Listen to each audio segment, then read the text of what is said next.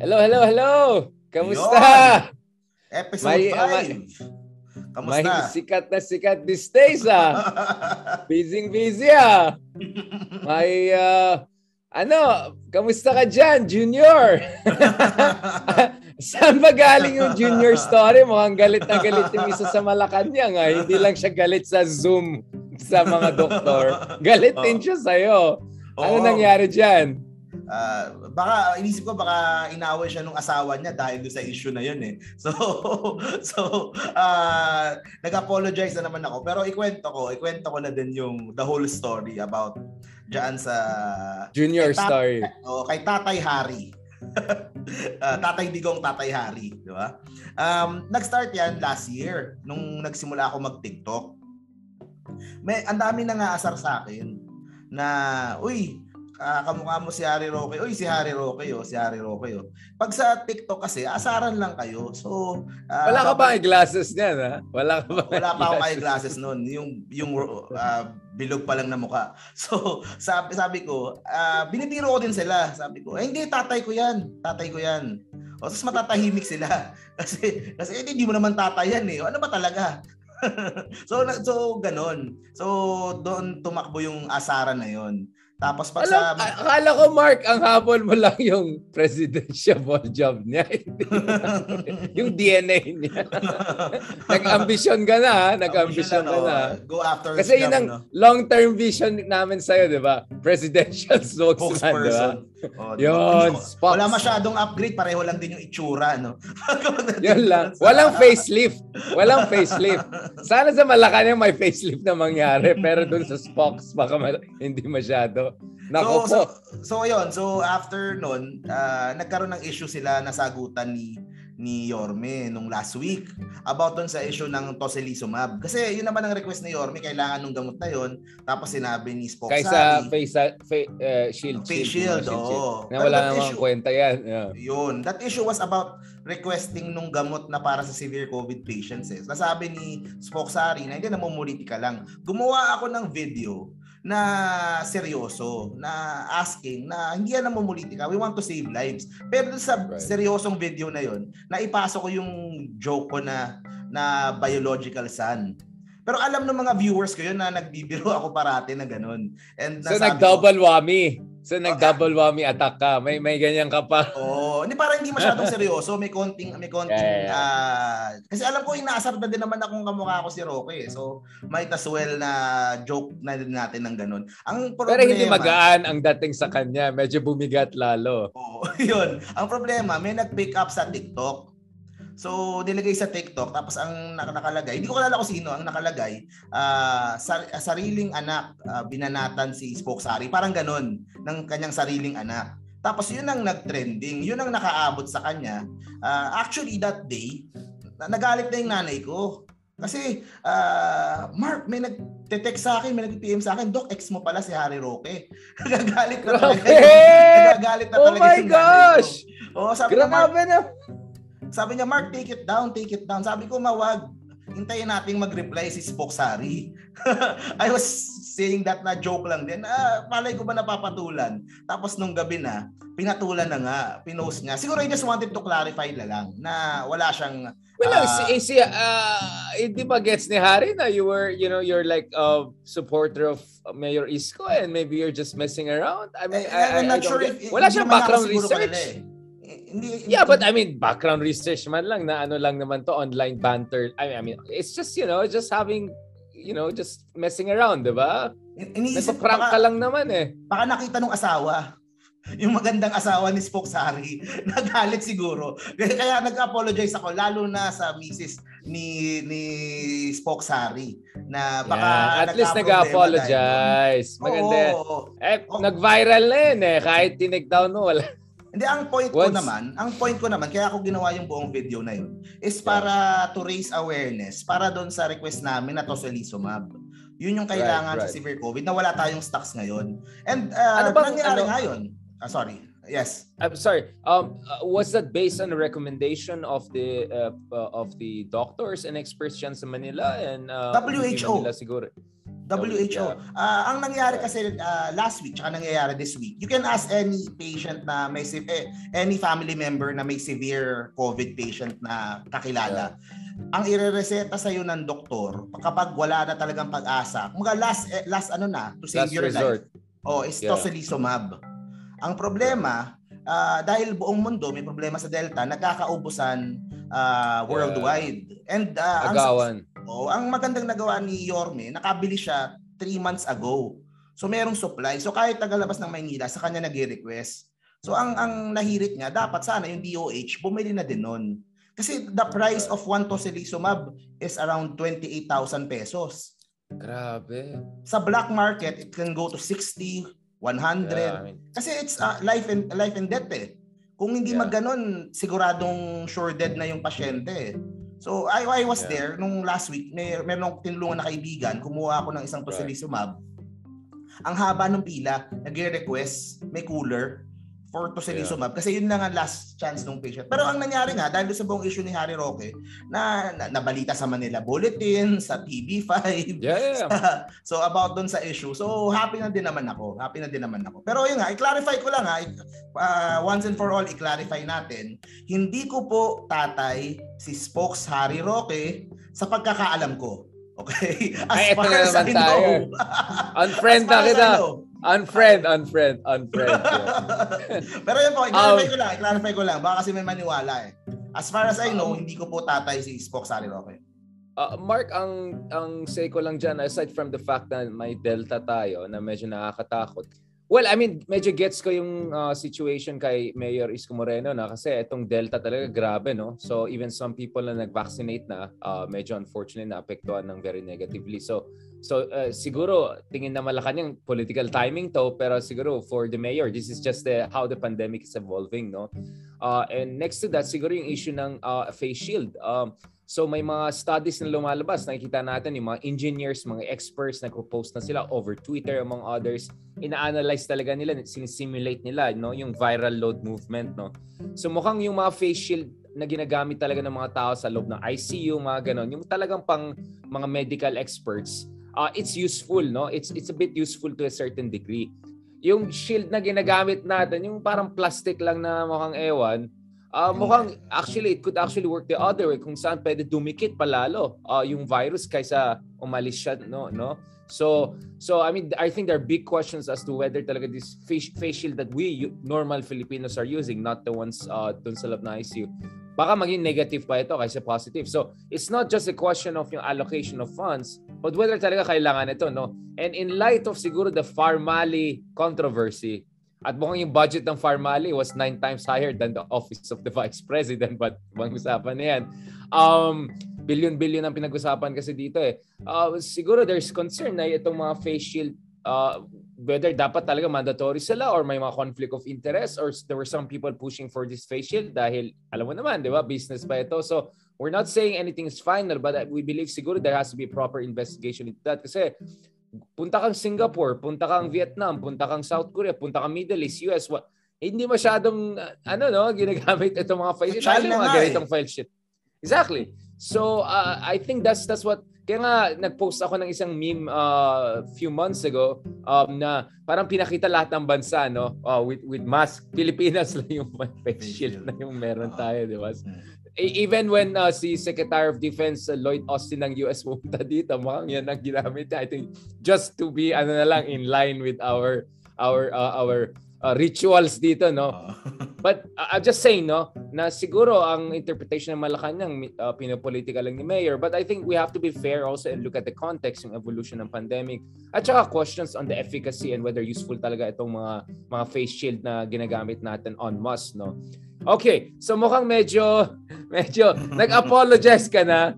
Yes, may one day of fame ka naman dyan. So, not two minutes, not 15 minutes, one day, may 24-7 cycle ka. Mm. At mo nag-explode ang mga uh, videos mo. But Mark, um, siguro, many people are interested, especially mga tao na kaibigan ko or mga tao na kilala ko, sabi na, oh, sino si Mark na kasama mo? Mukhang okay yung, yung setup niyo, no? Siguro for these people also and for others, medyo gusto ko uh, they'll get to know you better. Um, so how did you in- get involved, no, uh, with with Isko Moreno? Like, I mean, of course, all of us kilala natin si Mayor Isko Moreno, but And let's just be honest, no? Like, uh, he became a superstar quite recently, no? I mean, that was not the case for a very long time. Let's just be very honest about that, no? So ikaw, paano ka nahatak into the Isko universe, no? At, at personally, yung mga interactions na meron ka with Isko Moreno, anong basa mo sa kanya? And overall, bakit sa tingin mo talagang bentang-benta siya ngayon, no? I mean, again, he's been around for a long time. Pero bakit ngayon bentang-benta talaga siya? Anong basa mo? So, let's start dun sa uh, personal na story ko dun yes. sa kay Isko. Uh, oh, sino uh, si Mark Gamboa na oh. hindi anak ni ganito? Okay, let's go. hindi, um, before I was uh, with Models of Manila na social media company, uh, I was uh, working doon sa family business namin, mga cosmetics. Okay, so around oh. 2006, um, wala kaming masyadong budget for marketing, wala kaming pangkuha ng mga endorsers na malalaki. So ang what we do is we tie up na lang with politicians para uh, we'll give you free products, ibibigay, ibibigay sa mga constituents, tapos maybe you can promote our products.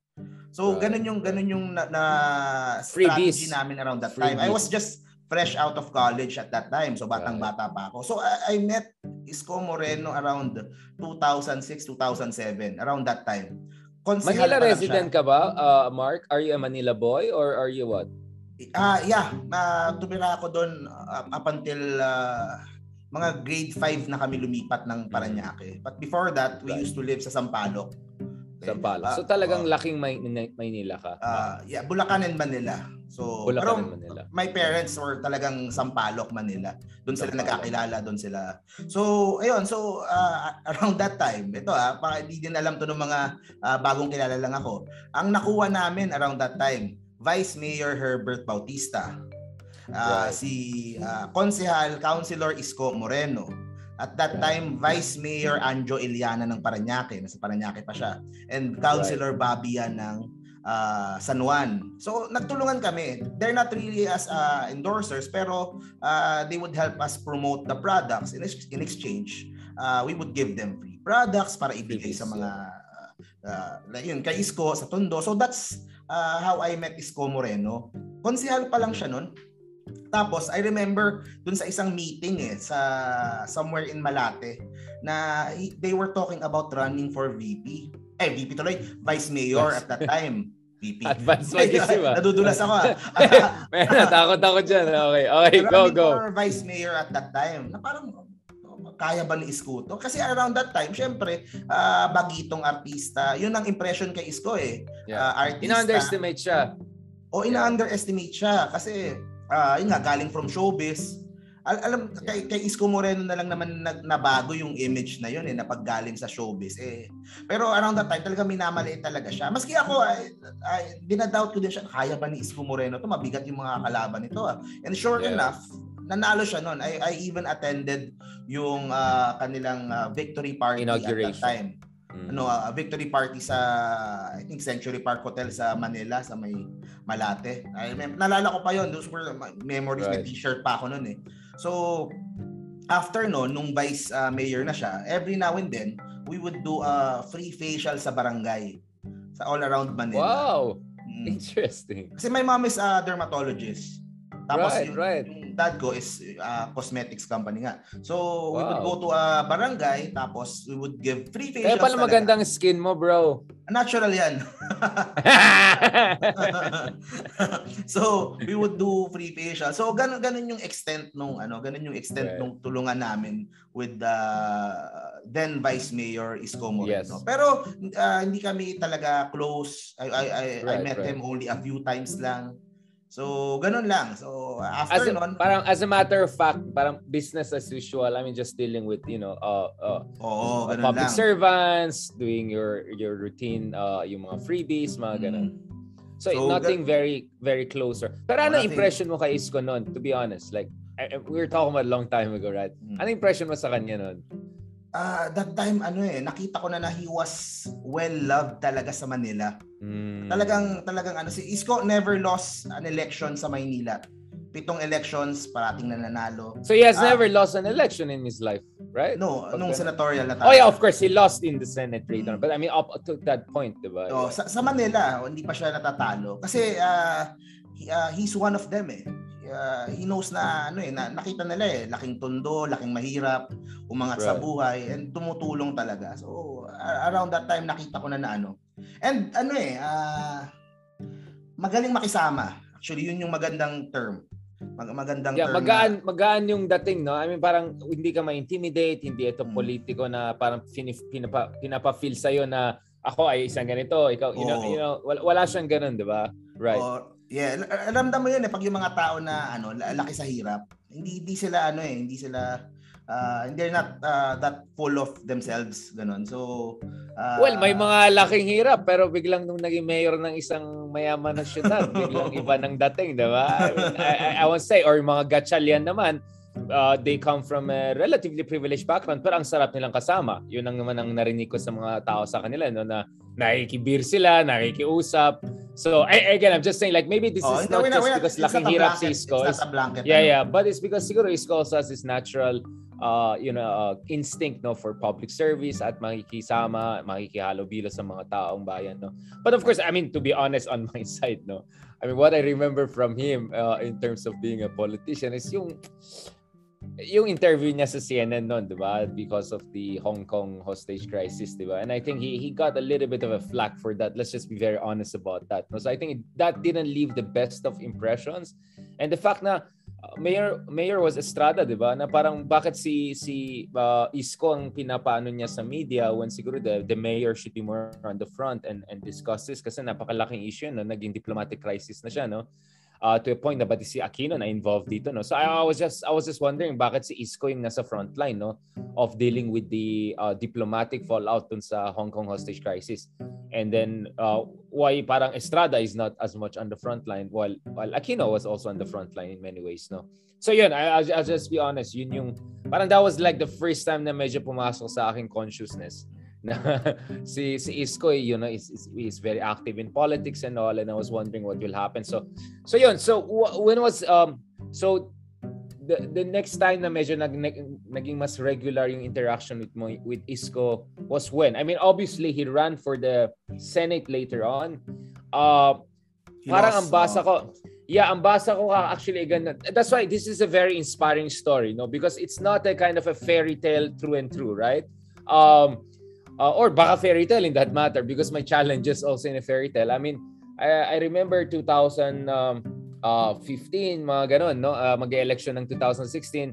Ito yung time na parang Isko was a little, in a little bit of a limbo, no? Medyo lost siya kasi parang, di ba, para pinangako sa kanya na he will be supported as a mayor and then I think Estrada kind of went uh, against his own word. So you could see na stress talaga si Isko no at medyo I won't say windang siya but you could see he was a little bit bewildered no no. Anong gagawin niya next? Tatakbo na lang siyang Senado, medyo malabo yung uh, ano tas naalala ko yung kasi nagtuturo ako sa Lasal noon so I was always in Manila at pag nagtaxi ako eh syempre chismoso di ba? Uh, yung, yung mga kausap ko sa taxi chismisan kami.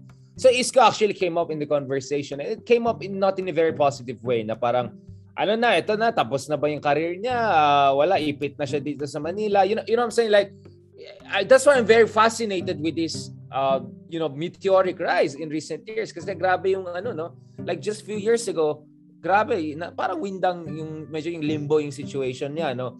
And then of course, uh, pumasok siya sa government. I think nag-USEC siya sa DSWD, no? Uh, so you work under Duterte administration. But naalala ko yung picture niya, medyo parang chubby siya na stress, di ba? Yung itsura niya. I mean, again, uh, I, I'm saying this not para balawrain si Mayor, no? I'm just amazed na biglang pagdating ng 2019, no, especially nang nag-resign na siya sa DSWD heading into the elections, nag-transform, no? Nag-transform na parang you could see this, this, he felt the hinge of fate, no? Yung parang, you know, parang ito yung history is pushing him already in a direction. Oh, very dramatic, no? Yung personal transformation niya, yung physical transformation niya, everything like that. I don't know. Ako, yun nung, yun nung nakita ko sa I was I was really impressed by that, no? Like parang he went from limbo to like this person who knows ano talagang gusto niya mangyari and parang he feels, you know, the hands of destinies are on his shoulders and tapping him saying, Go na. Ito na talaga. Ito yung moment mo, no? Finally, your moment to shine. Ikaw, Anong anong uh, pasa mo this years no yung transition from 2016 to 2019 and Kasi I think nung yung transition period na yun, yung tatlong taon na yun, hindi naman nawala si Isko sa Manila politics in a sense Right. na siya yung head nung Asenso Manileño which is yung Right. party ni ah, Danny Lacuna na siya yung head ngayon at sumunod nga yung si Hani Lacuna, yung anak ni former Vice Mayor na Danny Lacuna. So, he was still involved. Yung, tsaka yung Vice Mayor ng Manila at that time, sa kanya, si Hani Lacuna, yung ah, ilang mga yung ilang mga local ah, politicians sa kanya. So he was still there. He was still a force and alam nila na pag si Isko tumatakbo sa Manila is is always a strong force to reckon yeah, with. forced to reckon with. No. Oo, so, so So, it was always there. Hindi talaga hindi talaga nawala. And uh, nandun talaga yung there was there uh, he was always uh, going to uh, mayor pa rin talaga yung gusto niya doon sa Manila kasi yun yung culmination nung uh, 18 years nga bilang uh, konsehal and then vice mayor. Of course, Let's emphasize that. A, almost dalawang dekada siya nagservisyo sa, sa. Manila. Kasi this is, again, Mark, this is very important because may mga narinig tayo from some of our friends na eh, si Mayor wala pang hindi pa tapos yung first term niya. Mukhang inaay niya some other office no? Uh, a higher office. Eh paano naman yung mga constituency sa Manila? But ang sinasabi ko parati is wag natin kalimutan dalawang dekada na siya uh, sa public service diyan sa uh, Maynila. Uh, at uh, nagserbisyo din siya bilang vice mayor no? Uh, twice? Twice pa siya nag vice mayor uh, three terms parati. Or once. So, all right as exactly vice- so three more terms than parati. Three terms councilor, Right, so- two terms vice mayor. so, nag all the way na siya di ba so Mm. So uh, so he had a full exposure in terms of yung experiences, in terms of public service, yung ins and outs ng Manila, kilala niya talaga. Kaya as mayor of Manila, uh, nakita natin na how he was able to shake up the system. But ikaw Mark, anong anong say mo dun sa mga nagki-criticize na eh doon muna siya sa Manila. Ayusin niya muna, magstay muna siya ng nine years if kaya na manalo ng eh, re-election ng re-election. Huwag muna siya mag-ambisyon ng higher office. What do you say about the critics saying that? Dal- dalawa yung nagsasabi ng ganyan eh. Dalawa yung napansin ko ah. Kasi of course I would always get that doon sa mga videos. Uh, Exactly. One, either meron silang ibang manok. They like Isko, ah, pero may iba silang manok for 2022. So yun yung isa.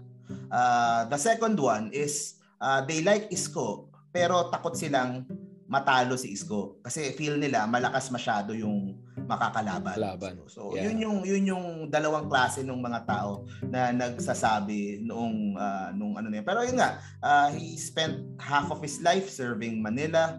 So ayun, nag-aaral na siya that whole time. And of course sa politics there's always ah, yung ah, timing eh, yung tamang timing and yung momentum and yung init. So Yep. To, to, to be honest here, we're not really sure kung nandyan pa yung init or yung momentum seven years from now.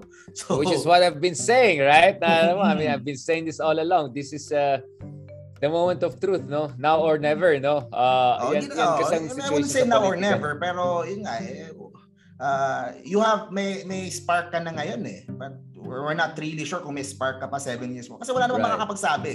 Uh, di ba? We, we have seen that in many politicians before na uh, they, they pina, pinausog na lang muna tapos by that time na Right. gusto na nila, wala na, wala na. The people have moved on na. So, Uh, yun, Mark, ang, yun ang, because some are saying baka naman mga Grace po siya. Diba? Kasi remember, Grace po, napakainit siya nung 2016, no? Uh, especially 2015 at, at this stage no of the last presidential elections. Hindi na si Bina eh. Medyo humina si Bina with all of the exposés. But uh, Poe was doing very well. No? Siya yung rising star talaga. Uh, and some people are are saying na worried sila na baka yan din ang mangyari kay Isko na uh, mag- maganda yung takbo mo sa surveys but ma- baka mamaya when push comes to shove magpo-petter out ka no? Or or maybe premature na just because you're popular that doesn't mean you're ready for for for the for, for the ring no? For for the all the way fight. Ay, ay, kayo I mean do you have the Grace Poe kind of uh, precedence in mind of course it's very different situation I mean Grace Poe was a senator this is a mayor but but generally no I mean if you look at yung parang trajectory very interesting din na uh, at this point in the last elections, presidential elections, Grace Poe was the yung parang fresh na bata-bata pa na, 'di ba, capturing the imagination of the people. Ikaw, anong tingin mo? dalawa lang naman yung pwedeng maging direction yan eh. Uh, at this point eh, either maging parang Grace po si Isko na ganun nga yung nangyari, nag-fizzle out, or maging parang Duterte ng 2016 na merong momentum na by the time buo na yung momentum kahit anong iba tumo kahit na sinasabi na mamamatay tao yan, kahit na sabihin na NPA yan, dahil yung meeting na rin Kahit Roma, sasabihin niya mismo, siya mismo ang nagsasabi. Oh, mismo, right? I'll be a leftist president. Yeah. Wala, wala na. Right. Gusto na siya ng tao. So, yun, right. dalawa lang naman yan eh. And makikita natin kasi hindi ko din talaga masabi. Uh, tao naman na magde-decide dyan. So, I guess yun. Tapos doon sa iba na ano, kasi iniisip nila na sayang kay Yorme, ganyan ganyan, sayang ano. I mean I mean si Isko, ako I truly believe this ah kasi he came from nothing. Uh, basurero siya nung araw, mahirap siya nung araw. And uh, uh, ako naniniwala ako na manalo matalo. Of course, gusto ng kampo namin manalo si si Isko. Yeah. Pero manalo matalo, I mean, he'll be all right. I mean, he'll be all right. Okay na siya. Maga, yung kanyang muka, yung kanyang picture frame will forever hang doon sa Manila City Hall na Hall of Mayors. Sa Hall of Fame na yan. Siya. Oo, kasama na siya doon. Yun na, na nagawa na niya eh. And yung yung 3 years niya na as mayor, nagawa na niya yung even more than iba na naka 9 years.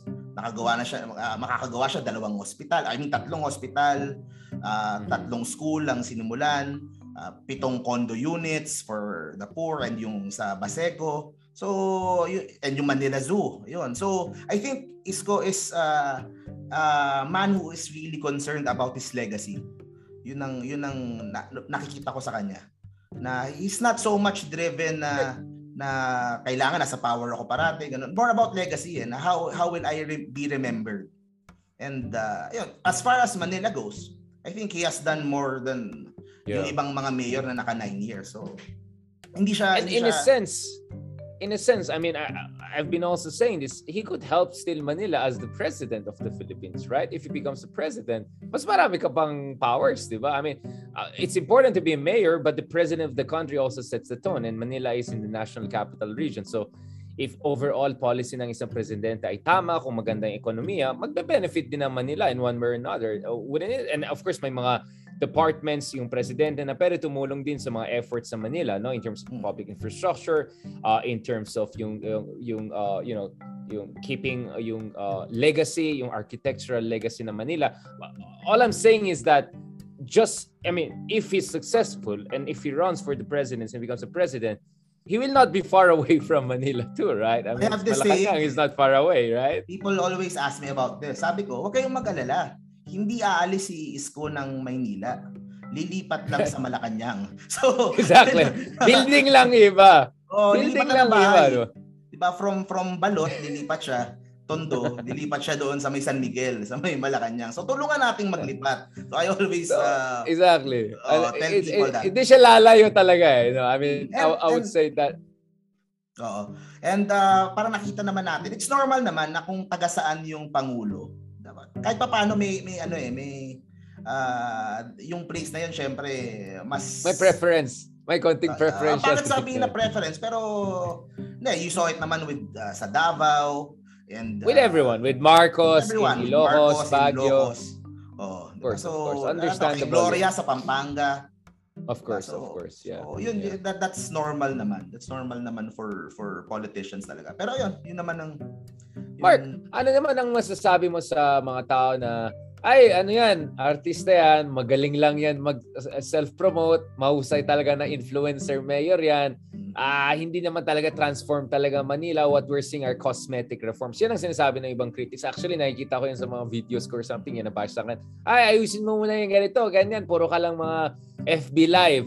Ano naman masabi mo dyan? Is this for real? Is he really changing the facts on the ground? Is he really changing uh, the living conditions and standards of the average people dyan sa Manila? And do you think he's gonna set the good standards? And let's not forget, of course, uh, parang basa ko dun sa conversation namin with mayors, he still has a lot of hope also for his current vice mayor, no? Vice mayor of Manila ta, na ma-continue yung legacy ni ni Isko no? So Isko is there as a team no? So if ever he doesn't stay as a mayor he's gonna support his vice mayor right? And the same way that her father was kind of a mentor to him she he is also a mentor to the daughter no? I mean again we're I think we're forgetting also that aspect na teamwork itong nangyari sa Manila. It's not just Isko lang no? At pag wala na Isko wala na yung Isko governance. There's also a vice mayor no uh, in Manila and she's she seems to be doing a very good job. Maybe you can tell us also about that, no? Yung vice okay, mayor uh, natin. Dalawa yung dalawa yung uh, point na ni-raise mo. Eh. So I'll answer the last one you said yes, muna of course, of course. vice mayor. Uh, so so yung mga hindi taga Manila of course, siyempre hindi sila familiar doon sa local na nangyayari sa Manila. Right. What happened after Isko Moreno won the 2019 elections?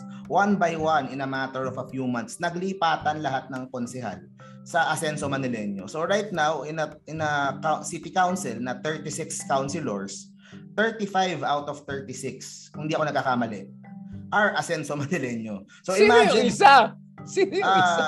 mahabang story 'yon. Let's not uh, Okay, let's yun. maybe so, next time. Okay. So maybe next time and uh, yun. So 35 out of 36 all joined the party of Mayor Isko. And uh, sila Estrada parang nag-alsa balutan na umu- umuwi na sa San Juan. Wala na wala nang natira. So naglipatan na lahat kay Mayor Isko, lahat ng konsehal. So they will be imagine that they will be running the 2022 local elections with a full slate of incumbent councilors. So ganon ganon kalakas yung ganon kalakas yung local na tatakbo uh, for So it's like for, a movement. It's already a movement in that sense, mm. no?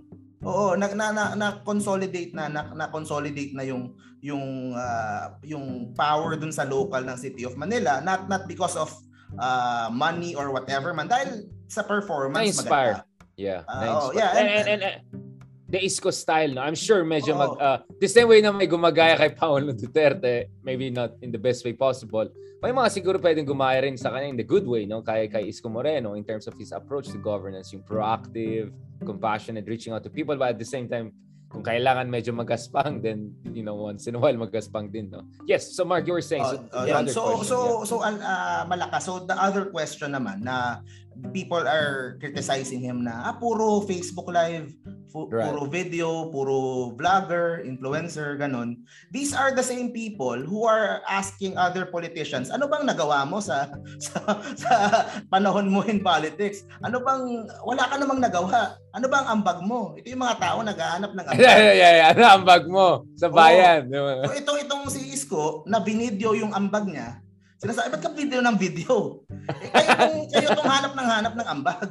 So bakit ko hindi i-video? So so walang walang masasabi sa kanya na wala siyang ginawa kasi ang dami niyang ginawa, naka-video nga lahat eh. Tapos yung kung puro cosmetic lang, uh, the first uh, few months of his term or the uh, first six months of his term, wala sa kanya yung budget ng city. So puro cosmetic lang talaga. Puro pagpapaganda lang. So doon pinaganda yung sa Bonifacio Plaza, yung sa Jones Bridge. So with the limited budget, you can only do so much. So puro pagpapaganda lang. Pero may gamit kasi yon And yung social media na I said, may gamit kasi yon You create uh, an impression sa sa outsiders na Manila is once again op- open for business. Yung Divisoria, nilinis niya, Carriedo, right. Blooming Street. Hanggang ngayon, malinis pa rin yung mga kalsada. Nasa gilid lang yung mga vendors, nasa side streets. So he, he was he was sending a message doon sa mga negosyante, sa mga uh, big businessman na talaga, talaga naman kailangan mong ligawan, na Manila is ready na na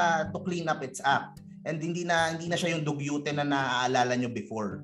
So yun yung change na na inano niya the first six months after maayos na niya yung sa kanya na yung budget kasi city council sa kanya so nakapag doon na right. nagsimula yung mga malalaking projects like the 10 story hospital ng Maynila like yung uh, mga condominium yung mga condominium housing for the poor yeah na, affordable housing affordable housing like uh, right. na patterned after sa the Singapore system daw so ganun nila right socialized nila, housing socialized housing and yeah. uh, yun yan doon na doon na lahat yung mga projects na makikita mo talaga na will have a, an effect for decades and decades to come. Kasi nga nakatayo na. Tapos ngayon sinimulan na niya yung uh, ah, 10 story na school building with elevators and aircon.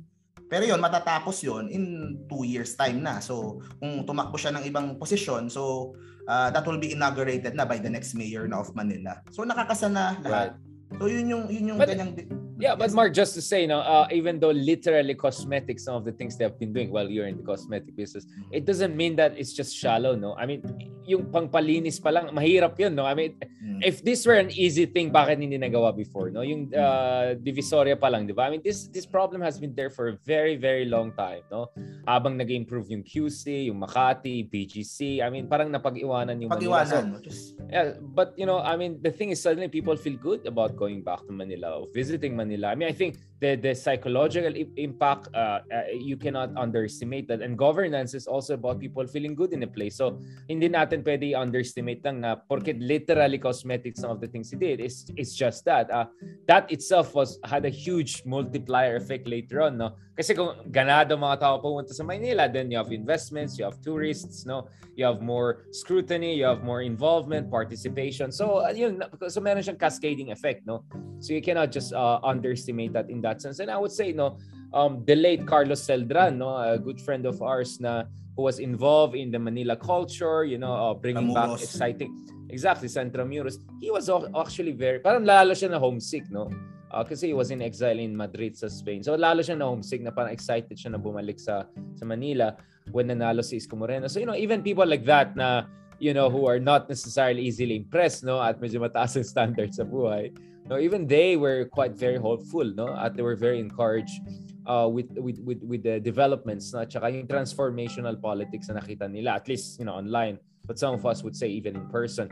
Ikaw Mark, anong tingin mo? Bakit bakit sobrang parang benta yung yung uh, style ni Isko Moreno?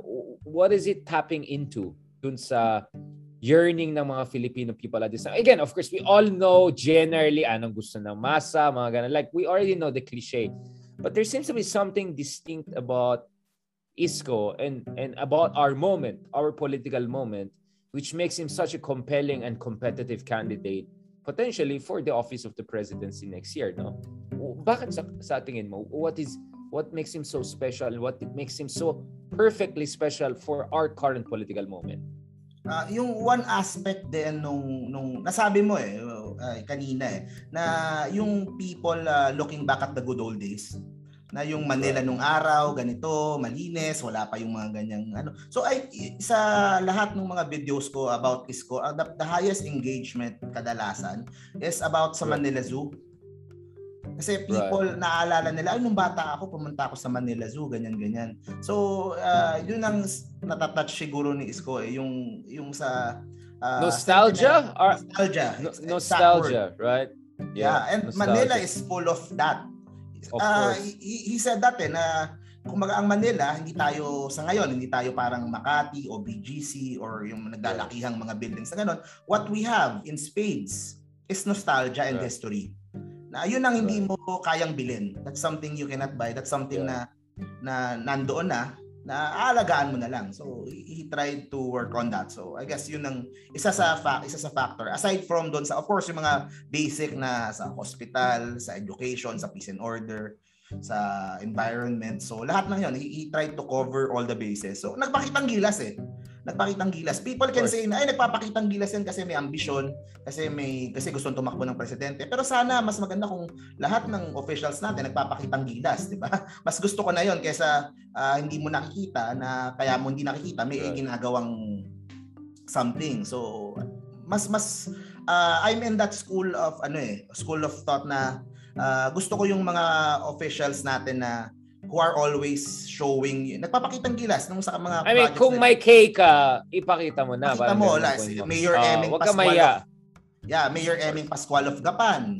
Itong si right. si PNP chief ngayon, may ganong style eh, si Eliazar. Kaya yeah. that's that, that's what sets him apart dun sa mga previous PNP chief na mababa yung trust ng mga ibang tao. So, well, merong... not Bato. Senator Bato. I, mean, I think he started it. That's no? a different. that's a different oh. category. Okay. Oh. Kasi, kasi people would always compare uh, Mayor Isko to Vico Soto. Si Vico right. is tahimik lang. Pero Vico is doing also a good job. Nakikita ko din naman. Pero ako I'm more on dun sa school na if you're doing a good job, uh, mas maganda na na you show it to people. Na, Huwag na, ka mahiya Huwag ka mahiya yeah. na, di bali nang masabihan ka na papansin or ano, mas mabuti nang nakikita nila yung maganda kaysa Right. Kesa makita yung pangit. And I always say this kasi I have uh, politician friends din na would ask me advice about sa social media. I always tell them this. Kapag may maganda ka nagagawa, i-shout mo ng malakas sa tao. I talagang try mong pakalatin, ingayin. Kasi kasi kapag kapag tinamaan ka ng negative na issue, yung negative issue ang maaalala sa iyo. And uh, at hindi ka nila naalala, hindi hindi nila nakita yung mga magagandang ginawa mo, all they will remember are the negative issues about you. So that's might as well. That's a very good. Mm, that's so, a very good. That's a very good way of putting it. Yeah, that's um, politics sa panahon ngayon. Ganun kasi uh, ganito na, I mean, the thing with populism, the classical style, the Arab style is yung parang uh, nag-hack ka ng mga mahihirap, punta ka dyan sa, I don't know, like the toughest areas, uh, nakikitbir ka, you know, parang yun ang ganun eh. But it's, it seems kay Isko is quite different it's really doing something. It's not just pakitang tao or just pakitang compassion, no? Hindi lang emotional, pero may literally concrete, no? May bahay na ginawa, no? Uh, para sa mga tao na at kahit anong oras. I mean, this is also the advantage siguro of being quite a young person, right? Um, proactive siya. I mean, he could be awake at 2 a.m. and go somewhere and do something and be there for the people when they need it. No? So I think I think that's also what makes it different. Kasi yung isa pang sinasabi ng tao, Mark, is like, ay parang Erap lang naman yan si Isko. Improved version lang ni Erap yan. Eh. Parang, kumbaga, uh, parang facelifted version ni Erap yan. Pero same-same lang sila. I mean, this is the criticism perhaps you get more from people on the other side. No, Not the, not the Duterte supporters, but the other side who cast doubt, no? On the so-called Isko phenomenon. No? Ay, ikaw, ano masasabi mo dyan? Na, ano lang yan? Trapo lang yan, kaso magaling lang yan na, mag, uh, na mag-promote ng sarili niya. But at the end of the day, ano lang yan eh. At isa pang erap lang yan. How, how do you, um, ano, sa tingin mo, what's the problem with that kind of argument? In this, uh, pag sa issue ng poverty, ah, ito yung linya na really stuck with me na before Isko, right. I didn't hindi ko naiisip masyado na tama right. nga ganito nga pala. Uh, he would always say this sa mga pagkasama niya yung mga mahihirap. Di bali nang mahirap tayo. Basta hindi tayo dugyot, hindi tayo may, uh, ligtas yung lugar natin, uh, may dignidad. He would always say that may dignidad right. sa pamumuhay sa pagiging yes, mahirap. Exactly. So, yun yung, that's what he was trying to. Kasi some people, diba, they would, uh, ay, mahirap na naman ako. Kaya, ma, kaya mo na, they would, okay na sa kanila yung madumi yung lugar nila. Wala na mawawala sa akin, parang ganyan. Oo, parang they have, they have surrendered na na, no? So, yun yung, yun yung, he uses the term na tut, uh, tunay na pagmamahal sa mahirap eh. Na kahit mahirap ka, uh, pwede ka magkaroon ng maayos na bahay, pwede ka magkaroon ng maayos na school, maayos na ospital, So you're in a better position to uh, iangat yung sarili mo. So I guess pinaka ganun yung ganun yung ibig sabihin eh. Right. Na hindi trabaho ng government na alisin ka sa kahirapan.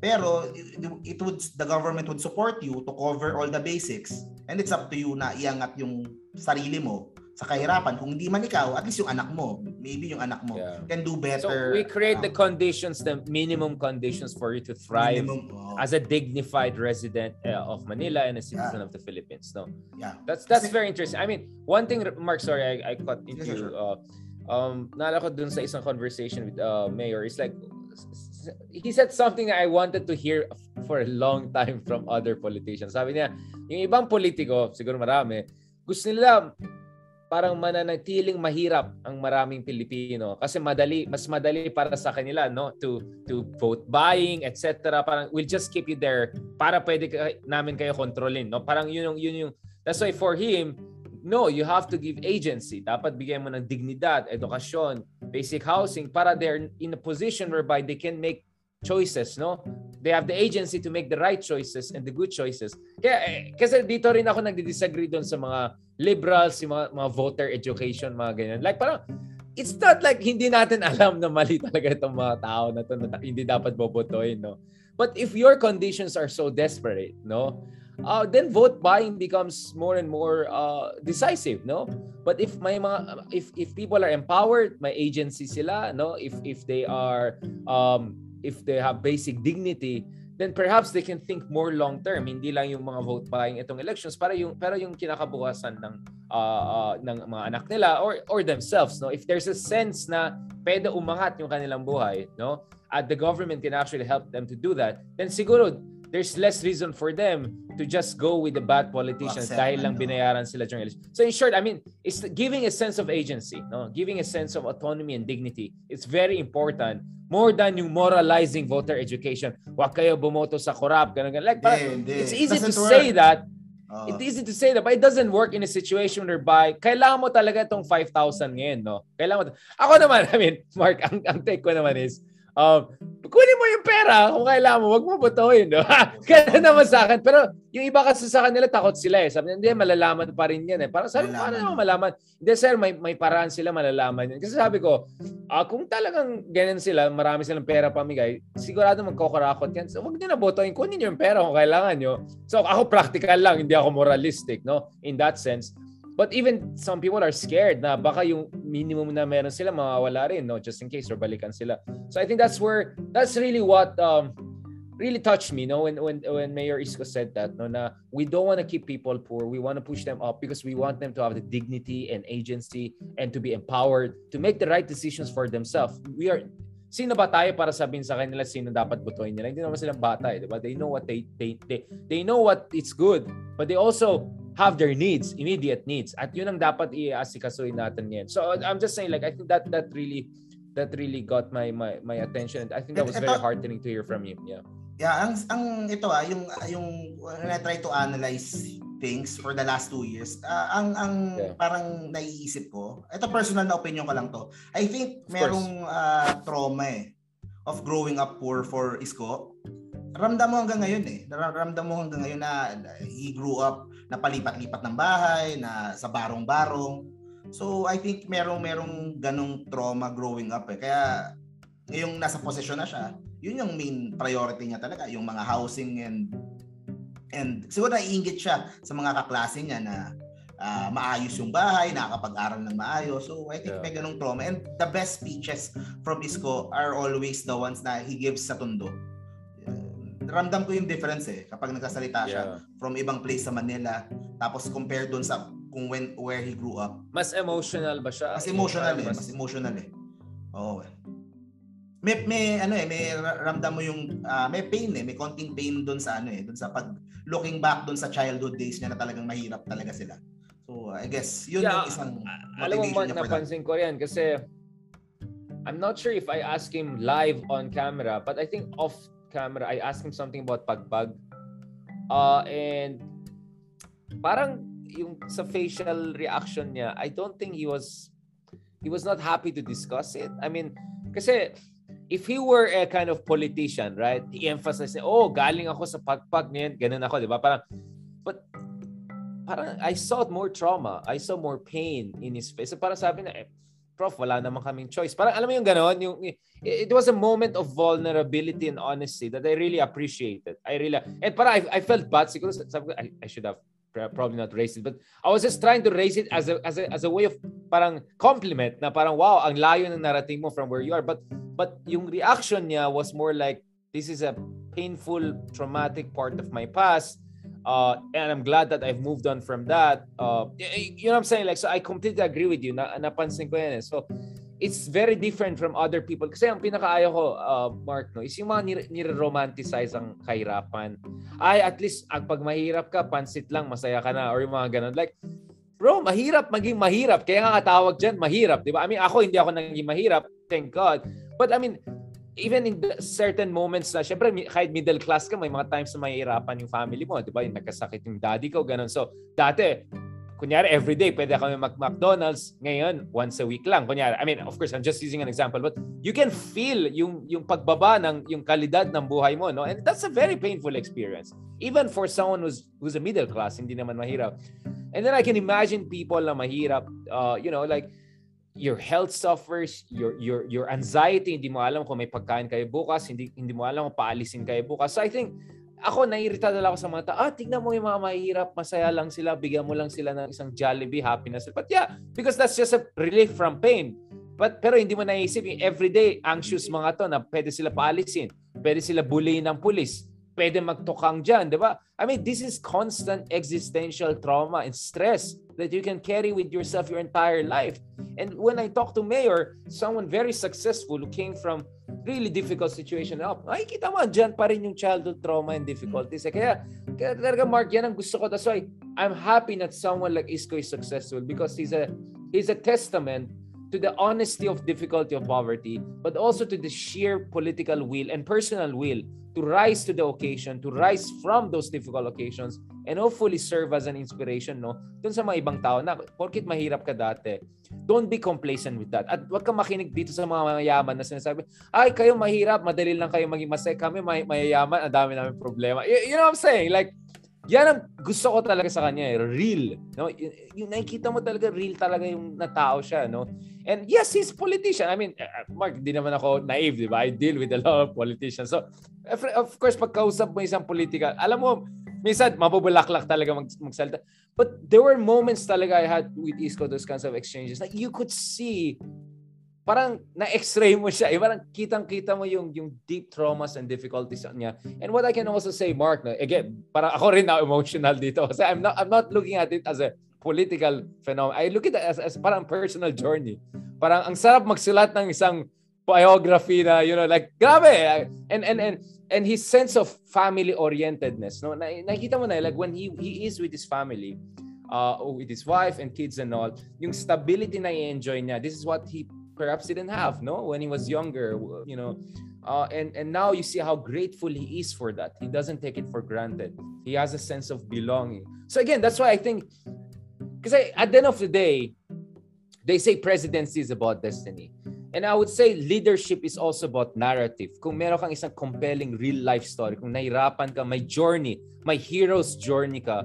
And i think in many ways you can criticize Isko on so many levels but it's his heroic journey no from from the circumstances he, uh, he, he reasoned from. And also the fact na hindi niya romanticize yung past no? And saying sa iba ay hindi okay lang kayo dyan. But no you have to join me. We have to go through the valley of tears and improve. I think that in itself is is is is is, is one of the great things that happened in, in Philippine politics in a very very long time. Ito this is the story. This is the inspiring uh, phenomenon that we have been looking for for a very long time. Kasi sa to lang, Mark, yung strong man na isi-solve yung problema ng bansa natin, laos na yung story na yun. Matagal na yun. Marcos time pa lang, meron na tayo. Kung maga, na-regurgitate lang nung isa dyan last elections na may dagdag na cost. Yung populism, matagal na yan eh. But I think there's something with Isko, no? About his life story, about the sincerity of his emotions and all that that I think touches people. Siguro lang hindi na-articulate ng lahat ng tao, but feeling ko yung sinasabi ko ngayon dito, yun din ang nafe-feel ng maraming tao, including people with with my background, uh, people who came from my kind of education background, social Pati sila, I can see they have the same feeling about about Isko, no? Uh, na parang yes, he's a politico, but his his life story cuts way beyond just politics and divisions and everything like that. Okay, I'll just keep it there, Mark. Baka maging emotional na, na tayo. But I just wanted to see how I'm approaching the ISCO phenomenon. I'm not approaching this as just a political analyst. I'm approaching it as as uh, almost from a spiritual standpoint if I could put it that way. Siguro ayoko lang magsulat ng ganun ngayon kasi baka sabi na ay ito naman si Richard in-emotional niya kasi okay. baka magpre-presidente to. But I hope one day I'll get a chance to write about this part of Isco's life now and the, and the lesson it holds for us every Filipino and every person who's going through difficulties no? Kasi may may spiritual aspect talaga yan uh, Mark no? Uh, but I'm sure hopefully we'll have a right time for that. Let's see anong what God holds for him and for the country uh, in the near future and beyond. Oh ikaw Mark sige. Sorry ah medyo nag medyo naano ako dyan yeah yeah that, that, that, that that's really something that that that that really got me so eto na third quarter na tayo let's go back to reality of politics. Filing na in a few weeks. Fearless forecast mo. Akyat pa yung numbers niya o baba? Kasi eh, I'll, I'll just tell you what, Mark. Kasi mahalaga yan in a sense that di ba si Pacquiao bumaba yung numbers niya at least based on some surveys after naghidwaan, nagkaroon sila ng hidwaan ni Paolo Duterte. So I think many people have an interest to see Isko's numbers to go down not only because they see Isko as a rival but because they want to make this message na pag kinalaban mo si Duterte dahil napaka-popular niya, hindi lang Teflon effect sa kanya, ikaw matatamaan ng Teflon niya, di ba? So, I mean, I think what will happen to uh, Isko's numbers uh, will be very important in determining, I would say, the dynamics of the entire elections. Kung umakyat pa lalo yung numbers ni Isko, despite all of the back and forth recently, then mukhang we are really moving towards a more post-Duterte uh, situation. Ay, ewan ko lang. Ito lang basa ko. But ikaw, ikaw Mark, ano take mo dyan? I don't want to jinx it eh. Ayokong Eh, magsalita. I'm sorry, I, to- yeah, I yeah. don't want to give a definitive Alam. answer kung lalaki or hindi. Ah, um, yung sa observation ko, yung after nung attack doon sa bikini, tumaas ah, tumaas yung interest. Ah, Yes. yung yan when he was attacked. So I'm not sure if that would translate sa survey. I'm not sure if ah, ano pero ayun, we just ah, ah, ako I stand by doon sa aking paniniwala na whoever is uh, whoever yung papatakboy ng administration I truly believe this na sa isko lang ang may chance tumalo kung sino man yung sa Yeah. Administration the, he's na the only one who has a chance. the only one yun, And- ang, and yun ma- paniniwala ko so And then Mark, I'm gonna release some analysis on that and all later on. But but how do you think Isco handled himself when he came under pressure? Kasi syempre again, itong sasabihin ng iba. Um, Isco had it easy in the past two years. Bakit ka mo? Because other people were taking the hit. I remember we had a discussions about Lenny and I'll just be very honest about that. Na parang your point was dapat naging mas practical si Lenny or mas, I don't know, Chris Aquino, whatever. But ang sasabihin ng kabila is, well, we were taking the punch and that was the time na kayo nagde-develop kayo ng war chest nyo. You know what I'm saying? Like in that two years, 2019-20, na inaaway si Duterte, si Lenny, and then later on Pacquiao, this is the time that Isco was, you know, building himself up. building. At ngayon, of course, ready na si Isco because meron na siyang army, eh, di ba? Uh, so, so people would say na hindi naman nag-piggyback, but the what what people are saying is that Isco's success is also a function of others taking the punches in the past few years while Isco was building up his his support base. I don't know. I'm just I'm just trying to play devil's advocate here. What what do we what do we say about that? Because it's easy for you to say, well, si Isco kasi practical siya nung time na yan, focus lang siya sa trabaho niya. Ngayon, pwede na siya lumaban. But some would say, oh naman, because there were others who were taking the punches from from Digong, no? Ah, um, masasabi ko lang dyan, malay natin that was by design. Malay natin. Yeah, okay. Who knows? Baka that was by design. I don't know. I don't know. Baka sinasadya yan. I don't know. Malay natin that was by design. Pero, ah, hindi, yun nga, na, kanina pinag-uusapan natin yung opposition's approach and yung Right. yung Isko Moreno approach. And ah, ako, ah, doon ako sa ano, mas mas pinili ko yung sa sa Isko Moreno approach na instead of criticizing everything, we just focus on something na ano kasi kasi sinubukan na eh, sinubukan na yung Yeah. uh, one by one, uh, one on one eh na na Yeah. parang they, they they have thrown everything at Duterte and binato na lahat and uh, nandiyan pa rin nakatayo pa rin eh. But So, may- maybe- sink na almost. Oo, like, maybe maybe yung yung style na ginagawa, maybe the strategy ng opposition is not really good. Mhm. Kasi kasi yung yung strategy ng administration was designed to counter the strategy ng opposition. So I think ganun ganun ka ganun ka simple eh, na kung paulit-ulit mong ginagawa eh pero yung kalaban mo sanay na sa ganung strategy. So wala din, wala ding wala ding I mean you, you would always end up failing lang. So maybe maybe baka subukan naman natin ibang strategy or ibang style para But, So- but it's not like Mark na, I mean, this is what caught my attention is it's not like Isko didn't criticize extrajudicial killings, right? I mean, I, I remember very well sinasabi niya walang EJK sa amin, no? or like or he But he doesn't didn't- support EJK. he didn't call Duterte by name. Yes, but he, he questioned the policy, 'di ba? So Ah, so the, no no na, not really not really he he said kung ano yung kanyang policy that was opposite kung ano yung ah, kung ano yung ah, kaya nga, so medyo there's a difference ganyan eh, there's a difference diba? eh. oo eh na, na subtle. I mean, yeah. much more subtle. he didn't, he didn't say na na ang daming EJ ang daming EJK sa ganitong lugar ang dam- he said sa Maynila ganito kami Walang EJK. ganito kami Or- basta we we, Right. we we respect human rights so he, he he was trying to contrast himself siguro so I guess Right. yun yung Without yun yung, directly taking, without uh, directly oh, yeah, yeah, na picking taking a fight Duterte. Well, right. which makes sense then. Kasi uh, kasi ito ito pa yung isang ano sa kanya, 'di ba? Uh, I'm sure you get this all the time na he he was an enabler of uh, President Duterte and Yeah, na uh, nag uh, idol daw niya si Duterte something like that. So we can we can answer praise. that. We can we can I, I I would like to also also answer that. Yes, kasi, please go ahead.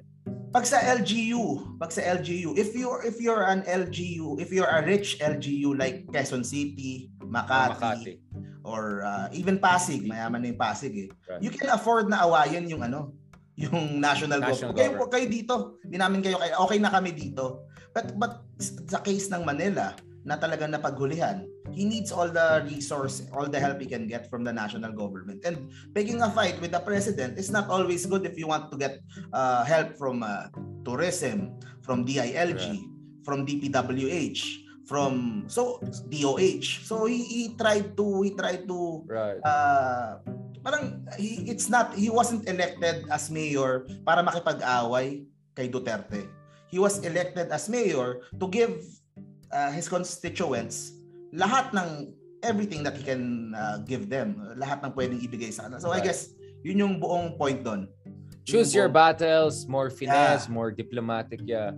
Because the, the the the number one job you know is is to serve the Manila people no, and give them what they need no mm. rather than virtue signaling or mag, mag posturing ka. I completely understand what and then kung and, kung epekto niyan is thanks Mark uh, for pointing that out because that's that's very very important because nakita natin because by the way that was also my question uh sa tingin mo ba how did Isko perform in the past uh, since Sona, no, na medyo inattack na siya ng Pangulong Duterte. Kasi nakita natin, at some point, nag-thank you din siya kay Pangulong Duterte for giving things to Manila when parang nag-threaten si, si Duterte na hindi bigyan ng tulong ng Manila or he didn't want, he wanted to strip, kunyari, uh, of uh, ISCO of the ability to give certain uh, services during pandemic. Ayuda exactly no uh, uh, I don't want to use the word strip but but but but going back to that 'di ba um ikaw anong sa tingin mo you think Isko handled himself very well grace under pressure uh proper combination of offensive and at the same time suave ganun bang ginawa ni Isko anong basa mo in the past um, since Sona no inatak yeah. talaga siya ni Duterte kasi and the thing that the rest. we have to remember and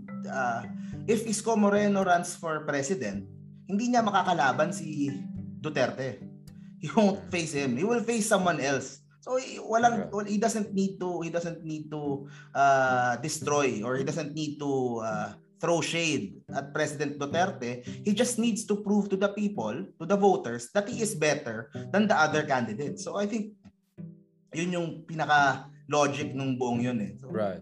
Right. There's no need to okay. pick a fight with Mark. There's a lot to talk about Isko pa rin, no? and I'm sure there are going to be some big announcements this month, no? And uh, hopefully we can cover that live, no? And then we'll have also further discussions on that. So wag natin ubusin yan. But siguro to end this episode because we have another episode pag discuss natin of course Manny Pacquiao and and Soto and and and and Blackson, the other people no that we're not discussing as much no. So I think perfect in for episode 6. But for now siguro just some preliminary ideas who do you think Isko would be comfortable with as a vice presidential mate? Uh, may mga pangalan na uh, ina-attach sa kanya, but you think strategically and also in terms of personal chemistry, who are people who, who we should watch uh, out for in, in terms of potential vice presidential mate for Isko? Because my sense is he's going to run for the presidency unless the surveys are showing something very, very different from what the trend lines are suggesting. Yeah. Again, not to.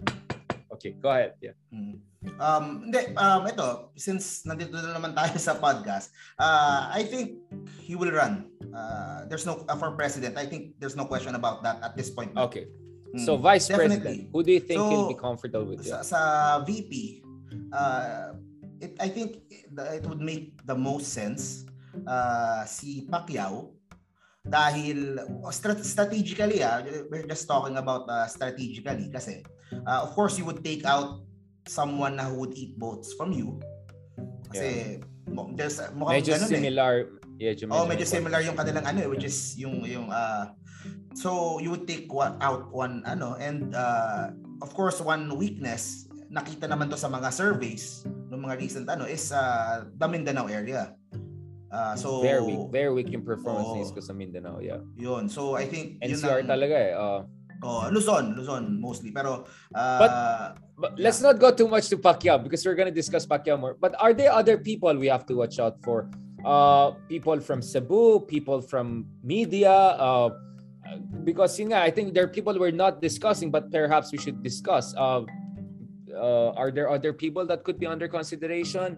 The Uh, names being people in- floated around. Ako honestly, I don't know kung sino yung yung vice Yeah, exactly. We're just talking about prospectus, no? Mm. Yeah, prospectus lang naman to. Oo, pe- pero uh, I think we will learn uh, enough uh, konting time na lang. I think we will learn na. Pero uh, there's uh, Gwen Garcia from Cebu. She, her name is Okay. being- So it will be a Manila and Cebu versus Team up. Na Yeah. na laban. So Center one- versus, yeah, yeah. Yeah, Uh, tapos North and Central. Yun, her name. Uh, the other one is uh, Grace Po. Kasi Great, uh, yes. they were uh, kasama siya dun sa lineup ni Grace Po 2016. Tapos meron ngayon Right. yung dito sa amin meron ng FPJ Avenue. Yan. So ewan ko kung Exactly. sakto ba yung So, timing. That, so that Grace makes Po is sense another too. one. Grace Uh, makes sense. Who else? Now, the one person that I'm really watching and really watching closely right now, I'm hearing a little rumors. Uh, I'm not really sure. I don't know kung kung if he will run, if he will team up with Isko, if he will team up with uh, Sara or BBM. Uh, is Rafi Tulfo. Yung name na yun ang ang medyo uh, as someone as someone na nasa social media, as someone na Right. as political social media that kasi you think of all you think of all possibilities you Right. think of all mga posibleng ah, mangyari or Rafi, issue. no? Not Mon, not Erwin. not Mon not Ben not Not Erwin. Ben, yeah. only But, Rafi but Rafi. Rafi. Si Ra- idol Rafi. So that name I'm really watching. I'm really watching Very right now. So so yun. So yun ang yun ang ano. The other mer- meron pa ako narinig. Chris Aquino. Uh, her name is being floated around as a VP candidate. Si yun nga si Isko eh, pwede siya pwede siya sa BBM. BBM, BBM. May, may ganun din No, so Okay. kasi hindi natin masabi eh kung sino yung magiging So partner parang ni Sara. red line lang talaga Duterte. Anyone else but Duterte. anyone else but Sara oh anyone else But but exactly right. Yeah, okay. Oh. Sige, Kasi- let's kasi keep ano it there eh, oh. siguro, no? Uh, Mark, kasi, ano, I think we're, we have already passed uh, 45 minutes, mag one hour na tayo. So we'll keep it there. So, patikim lang yan about the ISCO uh, phenomenon, but hopefully in the next episodes when we're gonna talk about the ISCO more, eto na, this will be after announcement. So may pagka-officialness na yung discussion natin, no? Uh, and hopefully we'll also have uh, Mayor Isko in one of our episodes in the near future, no? God willing, no?